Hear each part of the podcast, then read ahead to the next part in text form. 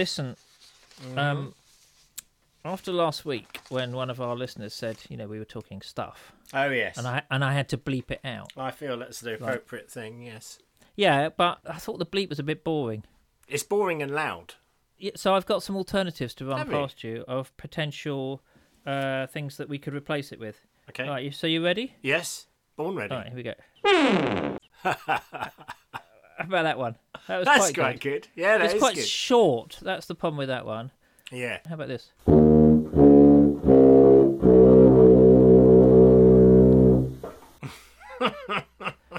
that has, I think, a nice sort of 1970s comedy appeal. yeah. Okay.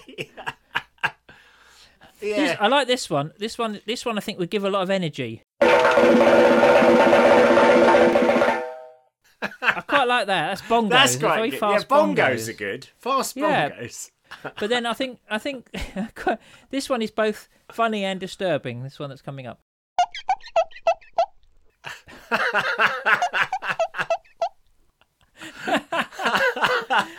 so, do you have a preference?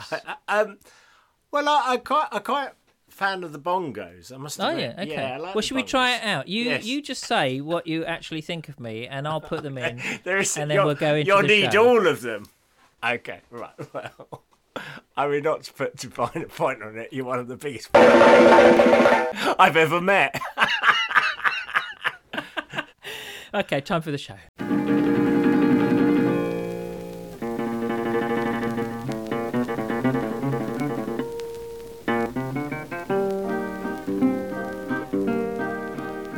To episode 70. Uh, 7 0 of the Mid Faith Crisis podcast. My name's Nick Page. I'm joined as ever by my good friend Joe Davis. Hello. Joe. Hi. Hello. Great to be here. Great to have you here. Thank you. Thank you. And that's the end of the show. Um, how you doing? Uh, But you know, okay, I guess is the short answer. The long answer is flipping Brexit and oh, just that whole thing. I don't know what to make of it. I tried. Uh, I tried the other day as a sort of therapy. Right, it, you know, let's try and argue the opposite argument of what I believe. You know, just because you know all the oppositional energy, as we've said many times, doesn't really get you very far until we start recognizing that people on both sides of the debate are intelligent, have got things to say. Not one side is not right, and when the other side is completely stupid. You know, we've got to get past that if we're gonna, you know, move forward together. Anyway, Well, yeah, I think I think the uh, take what you're saying about you know seeing the other side, but on the other hand, I'd like to just say that anybody who disagrees with me is a f-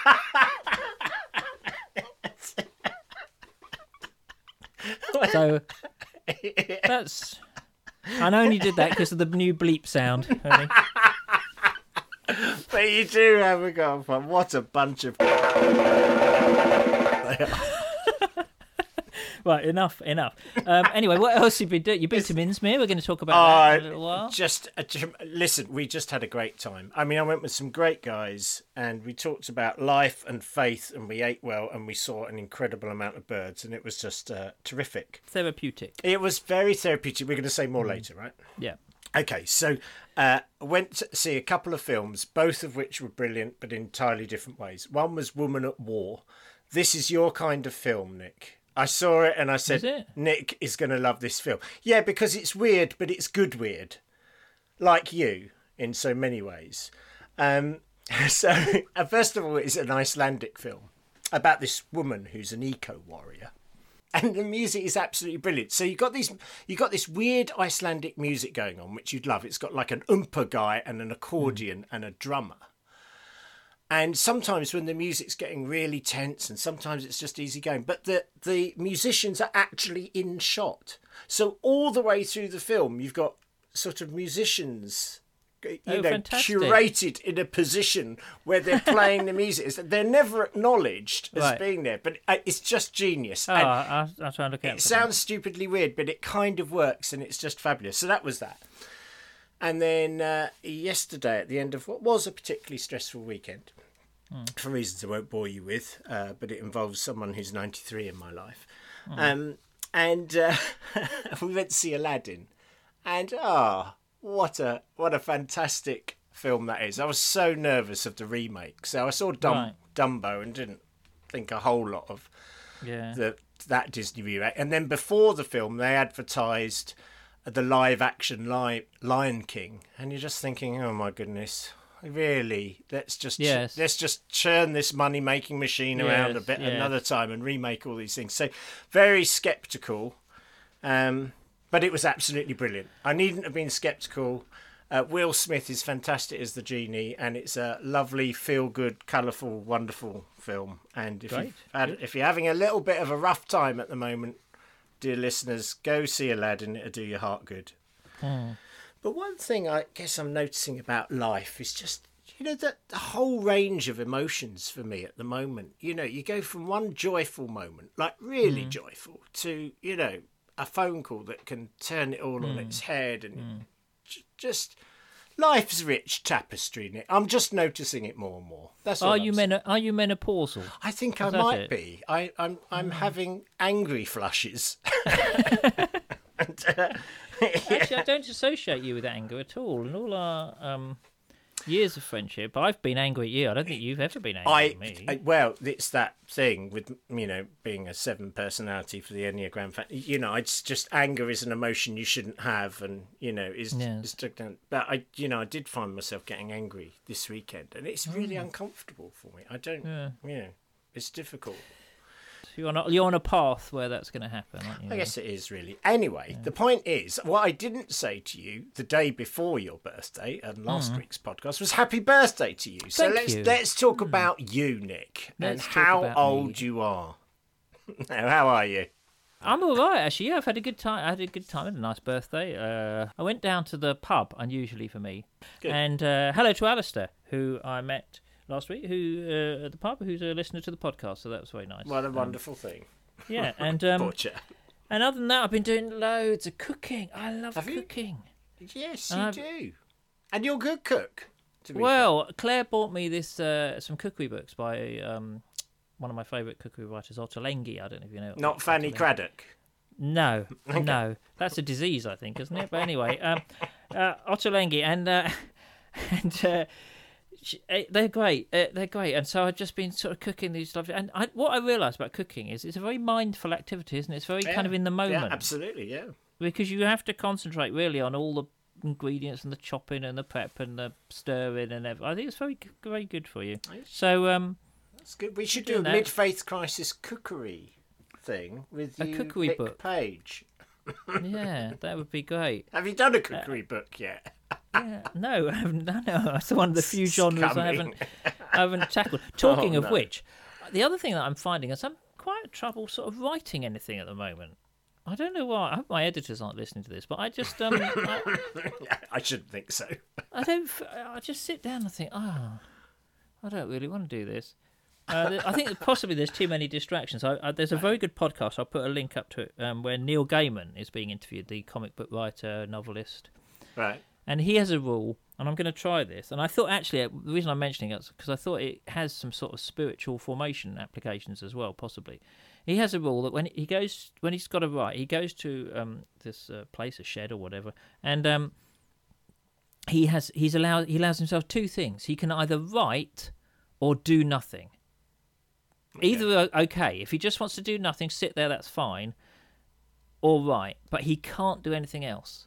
So you That's can't his just, rule. So you can't. So he can't games. check his phone. He Right, can't okay. play games. He can't do this. He, it's Okay, yeah, okay get to it. just stare and do nothing. And then he says the reason that works is because writing is on the whole better than doing nothing. It's Ah, less boring. And then I wondered about that, where you good. like go to a retreat or something, you take books with you, or you take this, that, or the other, and you think at the end of it. Sometimes I've done these days where I think, oh, I haven't done much sort of praying. Sometimes that's been what I've needed, but maybe uh, sometimes you should set yourself that rule: go out for a walk, either either pray or do nothing. Yeah. You know, or pray or just Yeah, walk, but like- don't take your phone with you. Don't plug anything else in. Don't do that. Um, and allow yourself because either is good. I don't know. But it's that- just a that's thought. definitely a form of mindfulness as well, isn't it? Because it does sort of get you in touch with that creative space, I guess. Yeah. in yeah. doing so anyway, that was I interesting. like that. Um, That's good. But I need to do some writing. That's all. Yes, you should. You are, if I may remind you, a writer. Yes, I, it's, it's called earning money. Yes. Yeah. Well, get on with your job, you lazy. I wish I wish you hadn't introduced the whole new, new beep sound. It's, it's rather taking Do over. you know, it is actually helping me get in touch with my inner anger. So Uh, thank it's- I think it genuinely is. I don't think your anger is inner. You're giving me a safe place to release it all on you. I live to serve. Should we get on with some emails anyway? Yeah, okay, so we've had one in from the scientific advisor to the show, Bethany, of Oh, course, as we all know. Uh, and she says this Hello, Joe and Nick. Simone Veil's last name is French and therefore pronounced Vey, rhymes with Oh. Bay. Uh, uh, and she even sent a YouTube link showing you how to pronounce Vey. Anyway, she says she signs herself off your friendly neighbourhood Canadian Bethany. Uh, Simone Weil. Well, yes, Simone excellent. Thank you, Simone. I'll, I'll remember that. Thank you very much, Bethany. Swiftly on to an email from David. He says, "Long, long time listener and still not bored." That's incredible. Good lord. yeah, I. He It's a miracle. No, it is. You both do a fantastic job with the bod- podcast. Having just listened to podcast 68, I feel it's right to echo the point that art is so very important. So, this is following uh, your retreat. Uh, we are wonderfully made by God in his image. God created, and so it stands to reason that we too should create, and not just other little humans. Uh, we look around and see the beauty that is his creation and we add to it. Sadly, I'm not a great artist, but sometimes, occasionally, in brackets, once in a blue moon, I create something and think that it is good. I think when we do th- this, it brings us closer to God. It certainly helped uh, my journey. God bless. Thank you, That's David. nice. Yeah, yeah. Well, I mean, I think that's right. I do think that that creative spark within us is is a part of being made in the image of God. Actually, I think that's what what it's like, and and part of being Christ-like. Um, but what we forget about Jesus is created things. When I did the Dark Night, the Shed book, I, Yeah. I put in one of the spiritual disciplines of making, of creating stuff, because I think that's really good. You know, to, to go out and use your craftsmanship skills or, or, or artistic skills or whatever. Um, what I would, the only thing I would say is people get very hung up about art, Yeah. about the word art. Well, I was just going to say that. Yeah, I mean, but what if you're not an artist or you're not? Well, I don't think you should allow that to stop you. Okay. There's a good, um, there's a great Chesterton quote, uh, which is that if a thing's worth doing, it's worth doing badly. uh, uh, and he's absolutely right. If it's Yeah. worth doing in itself, it doesn't matter. Yeah. You know that you ha- you don't have to be a great artist. Um, another quote I came across the other day while I was looking at some old notebooks of mine. The quote from Brian Eno, and he said this. He said, "If you don't call it art, you're likely to get a better result." so if you just if you just call it scribbling, if you just I'm going to do some scribbling, I'm going to do Yeah. you know I'm going to just use some colour, I'm going to do this, and then it doesn't matter. It's not going to go on display, but I think you'll find it really helpful. That's yeah, good. great. Thank you, David. So there we are. Okay, and then one from Kelly who says this Nick and Joe, thank you for talking so frankly about mid faith crisis. I'm so grateful I found your podcast as I thought the only path forward in my Christianity was out. Now I see I'm just changing.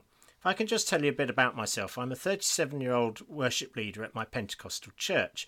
At about 30, I realised that the God I thought I knew and the God that I was observing in the world around me was not matching up. So I prayed, God, if you're there, show me as you really are. That single prayer has led me to learn about other faiths and to critically think about my own faith. I've been trying to de jargonize my theology and to reinterpret my spiritual experiences beyond feel good moments. I feel totally in the grip of grace as I move through this process. I know that if God is real, He's able to handle my questioning, is probably proud of the fact I'm using my mind as well as my heart. However, I'm now at the point where on my best day I'm an optimistic agnostic, on my worst, a cynical atheist. I tried to talk to my pastor about this, but we're on completely different wavelengths, and all that has happened is he's restricted how often I was invited to lead songs. Oh. oh, dear. What you were saying in your first episode about loneliness and isolation in this period of questioning is very true to my experience. The same pat answers that others are satisfied with just don't cut it for me. I hope, but it's thin. I'm really looking forward to hearing the rest of your content. In the meantime, a question for your podcast. What advice can you give to someone who is on the fool's errand of seeking objective evidence for the existence of God? I know in the back of my mind that spiritually it is itself a subjective framework for interpreting objective reality, but I don't want this to be a cop out. Well, it's a, it's a great Whoa. question. It's a big question. What a great Kelly, email. First, firstly, uh, thanks for getting in touch. And Yes. yeah, it is an absolutely sort of common experience that um, you do feel isolated. You don't feel people on the same wavelength, and particularly it can be quite threatening to those who are, you know, Yeah. see themselves as guardians of the faith or see themselves as leading. Yeah. Uh, so I'm sorry to hear that.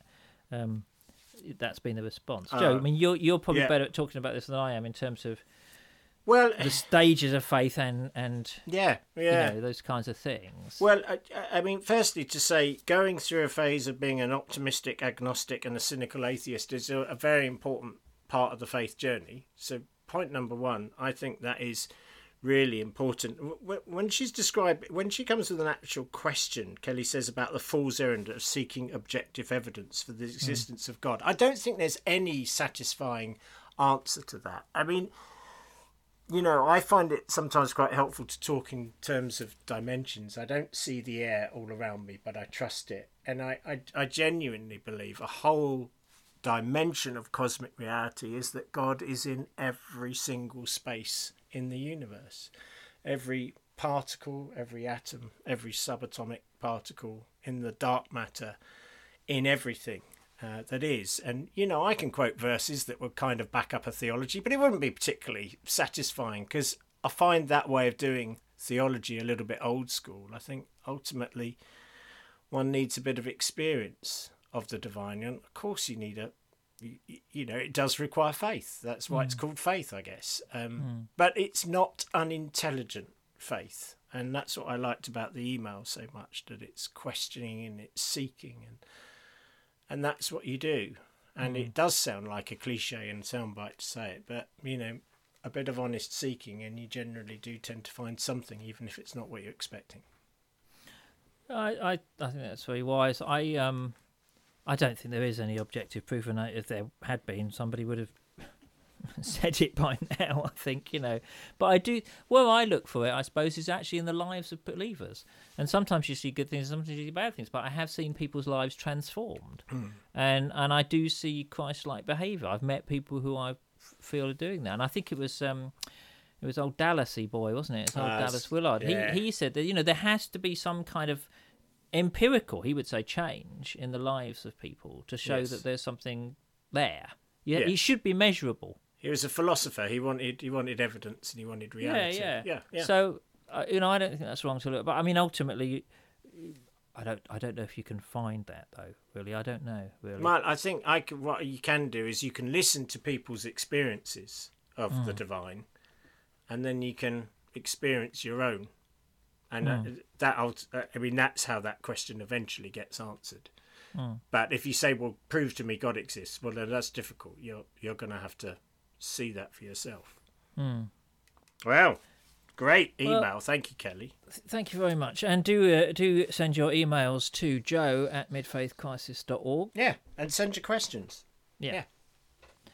So let's get back to uh, where you've been this week. Just with, I thought it'd be interesting just to touch on that, and uh, Ah, yes. it is one of your favourite places, and and we're going to go there it in a few weeks' time. We needn't go on about that, but we're going to go in a few weeks' time as well. Yeah. So tell tell us a bit about Minsmere. Minsmere is a, a bird reserve. Okay, so? I think it's I think it's one of the oldest uh, RSPB bird reserves. It's set. It's in Suffolk on the Suffolk coast. that's in the east of England for It's in the international listeners. colonial listeners. yeah. And what makes it so special is that generally with RSPB reserves, you know, they have one, maybe two sorts of habitat. So you get birds associated with those habitats. But what this has is it has a bit of uh, woodland, it has a scrape, it has the sea, it has the beach. It's, it's got so many different habitats. So the, the number, sheer number of species there is uh, quite extraordinary and probably greater than most other bird reserves anywhere in the country. So it's great if you like seeing a lot of different species. Um, but it's it's great if you just love nature. Full stop. It's just a it's just a real experience, uh, an assault on the senses. When you go to that scrape, I don't know whether you can remember, but the sheer volume, cacophony of all Yes. the seabirds that are nesting Yeah. there, and all the, you know, the screams when a you know a great blackback, which is our largest kind of gull, swoops down to nick a chick from one of the others. You know, is extraordinary. So yeah, and you you get to see the brutality of nature there uh, as well. You know, l- like you know, young being taken by predatory birds, marsh harriers, and what have you. But you also just see the wonder of it all as well. It's great. It's fantastic. It's. Uh, Well, well, I mean, I think over the years I've known you, what I've noticed about you is that nature has, uh, you know, become more and more important to you It- in absolutely, that way. It's become more and more a spiritual moment. It you've always been, yeah. you know, you've always been keen on that kind of thing, but it, it, it now seems to be really part of your spiritual practice. Now, talk about that for a minute because what that seems to me to be a common, quite a common thread in people who are going through mid-faith crisis that there is this renewed Well, sacramental kind of view of cre- creation. Yeah, I think so. I also think, like you said, I mean, I've always kind of liked, you know, being a bit nerdy on the bird spotting thing. Um, but you, you know, it's life gets in the way, and so you don't end up doing the things that actually bring you life. You end up doing the urgent and the important, all the rest of it, the stuff that's in front of you. But I think what's changed in me is over the past few years, and I suppose as part of the mid faith crisis, you go, well, where do I genuinely experience God? Or to use the kind of Celtic word, you know, where are the thin places? And a thin place is a place that opens up your heart, you know, that strips you down a bit, that, that peels away the layers, you know, if you're an ogre. Um, you know, the ogres are like onions. Yeah. Um, so you know, a thin place is where you can sort of um, not necessarily literally you become naked, open. Uh, your heart is open, and that can be for some people. That can be the experience of sung worship in church, and perhaps it ought to be the experience of sung worship in church. It can be reading a book for others. It can be a sunset. It can be, and it can be all manner of nature. It's like where do you get that moment and that sense that God is here? Because, you know, theologically, I totally believe God is here right now. Hmm. That God is not out there somewhere distant. God is here with me, in the present, inside me, without me, you know, in the nature around me. But the question is, I can think that intellectually, but where do I actually know it? Which is going back to Kelly's email, really, and that sort of, you know, the, the ex- how, evidence for the existence of God. Well, hmm. Minsmere is where I know God is. Waiting in a hide and waiting for a bittern to come out. And the guys waited, you know, for about, I don't know, 45 minutes. But the bittern came and it came out and it displayed. And it's just this extraordinary bird. But it's more than a nerdy spotting of a bird. It's like the waiting. There's something about that and becoming present to the air and the sounds and the Cetti's warblers going and all that sort of thing all around you. And then the sight and the excitement of that. And you're so in that moment. And then you realise, I've been fretting about all these things and worried about all these things. But I realise that in this present moment, there's there's nature and there's me. And now there's there's there's more than that. There's there's, there's mm. some connection that I can't quite define, but it's a connection to the divine. In my experience, that's how I can. That's how I feel. Uh, what's the right word? This is so hard, isn't it, to Well, describe? it, it, way you're talking reminds me of um, the poet Gerard Manley Hopkins. He talks the way he talks about animals. Way he, he there's a wonderful poem called Windhover, um, where he describes a kestrel. I'll put a link in, into the the description. You know where he talks about. Um, he, he sees this creature for what it is, and he talks about the, the inscape of creature. So it, it, hmm. people have a they have their own nature, and you hmm. recognise that nature when you see it. You and you have that encounter with it. You hmm. actually recognise that's not just a general bird. You know, that's not just a bird. It's it's this kind of bird, and it does that kind of thing, and that's its nature. In other words, it, it is exactly itself, and it expresses what it was intended there to do and what it's like. The way you were talking was really reminding me of that. That sort of there was something more than just Yeah.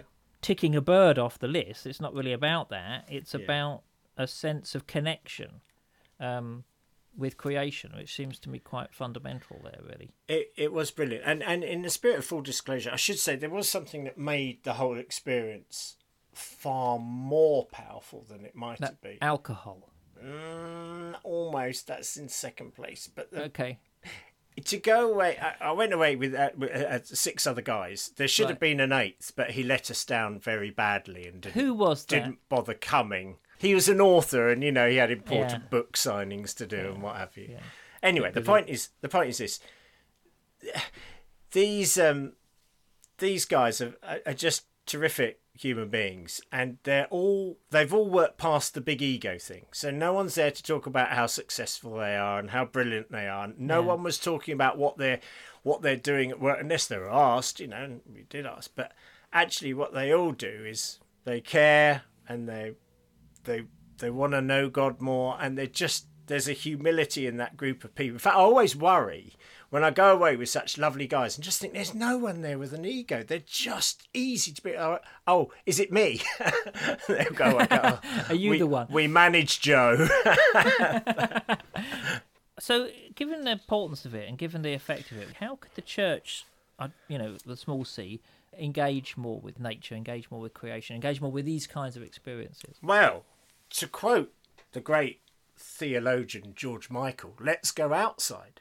For a start, I would, I would have thought. I'm not entirely sure. I think that might have been taken slightly out of context. Well, no, I, I I'm not that's sure a- that's what he meant. I But think anyway, that was a lovely song. In fact, we never sing it at church anymore. no, but, that's true. but it's a lovely song about connecting with God in nature, isn't it? Let's take. Let's say yes for now. okay, no, it's so.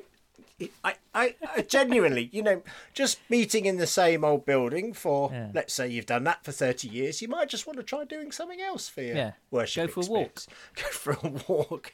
Go for a walk together. But there's, there's so many ways to, ju- to actually uh, break out of our routines and experience God in the present moment. I think the church could do lots, lots more things like that.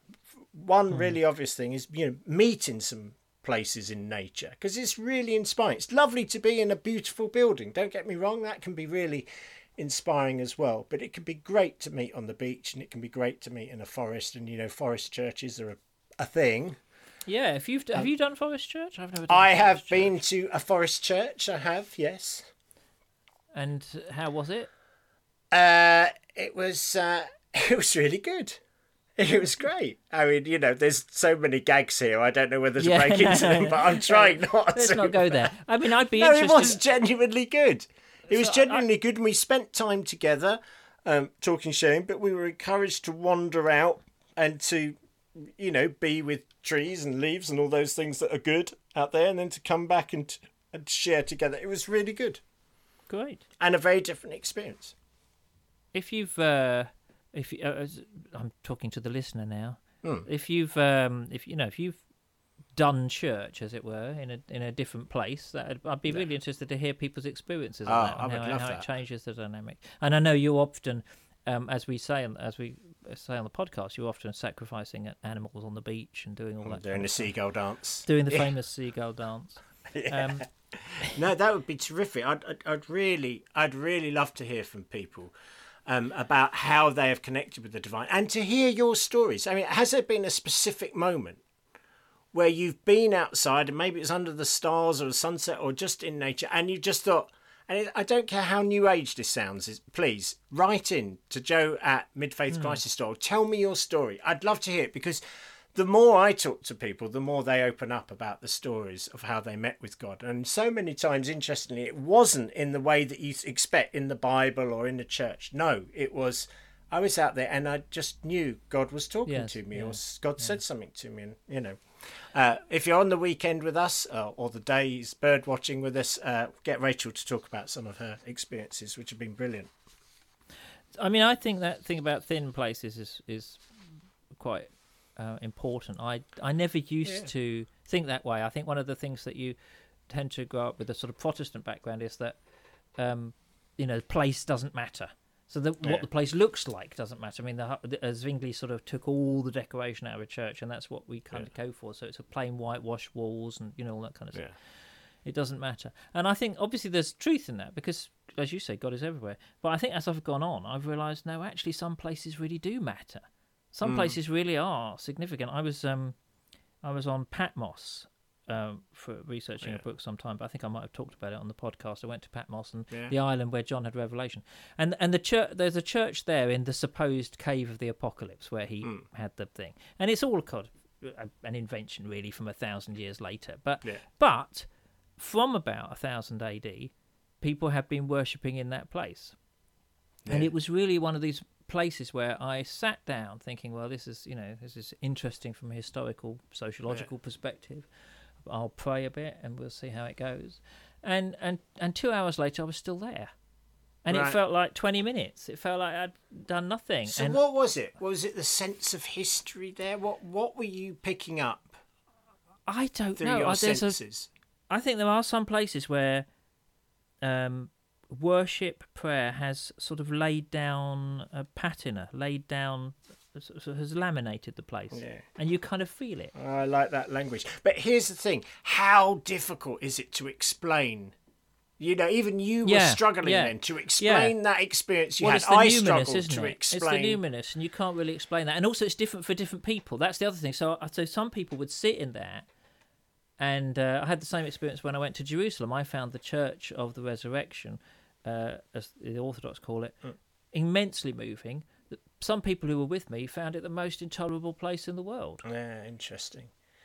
But here's here's the thing. I can remember in my Christian experience, if we just flip the clock back thirty years, you know, being warned about the New Age Yeah. and the way New Age people do, and they're experiencing God, but they're not really experiencing God. In fact, they're probably experiencing Satan because they're not using language that we use. Hmm. More and more, I realise actually those people were connecting with God. They Yeah. were just using the best language available to them. And now I can't find the language sometimes to explain what I'm feeling and sensing um, in nature when I believe I am with God and there's a there's a connection and a joining and you know. I don't know. I'd love to know more of the science of what goes on when you stand on the beach. I assume subatomic particles are blowing through me out of space and straight through the earth and out the other side. And you know there's But sometimes aren't they doing that all the time? yeah I know but there's sometimes I don't know I think it's just that maybe there are some places where you. uh, It's more natural to think about things like that. It's more natural to open yourselves up, and that would depend on on the character of the person. But going back to what you were saying about where people have worshipped for thousands of years, Yeah. I, I can remember being in a very ancient monastery, and you know I could only call it the best language I've got is I could sense the prayer of centuries there. Now, do I really think that reality leaves a trace? No, not really. Though I like movies about that because they're fascinating. But you know, I don't, I don't know that you really can sense the history, and yet somehow there's something going on, but it's it's difficult to describe, and that's why I think the language of dimensions is quite helpful. I think scientists say there are 13 dimensions now. Did you know that? There were fourteen. I found. I've just found What? one. Have you just found it- another on, one? on my desk behind an envelope? There's another dimension. well, I think before we get off into other dimensions, we should Yeah, we should we just get off. Really. Yeah, I think Um, I think everyone's had enough now. So so we should um so we should round this up. I think um this is this podcast is turning into an extremely thick place. I don't know about a thin place, but yeah, um I think it is. Uh, so so really you you you I, yeah I don't have to ask it, but you're very thorough. Uh, you would thoroughly recommend people to get outside and to seek Yeah, God there. I, I do to to find out what works because uh, for years a lot of us were taught you know sit in your study and open the Bible and read a passage and pray and it, that can work and does work for a while maybe not for more than 30 years but it, it, it, it does work in a way. But but you know really if you find that I mean it's just this theme comes through time and time again. If you find being you know you connect with god in hmm. a, a sunset. Well we're at the time of the year where you can go and look at the sunset. If you find it's the stars go to the star. If you find it's walking and doing some breathing exercises and actually doing something physical because if like me you've got a bit of a desk job you know it can be so good to do that and just notice what's hmm. going on around you. And if you have if you have the privilege of living near some countryside or some sea or something like that just just get out there and breathe and be and start noticing the colors that are around you and the sounds that are around you and see if god shows up. Brilliant. Yes, uh, find your thin place hmm. and go there, hmm. basically. Yeah. And uh, Well said. yeah, that, great. Uh, well, thanks ever so much. We'll be back in a week's time. Thank you ever so much for listening. If you like the podcast, do recommend it to others. Uh, you can donate to uh, the podcast as well by our website. Thank you ever so much for people who are doing that. Thank you. Um, and yeah, we'll be back in a week's time. Look after yourselves. Bless you.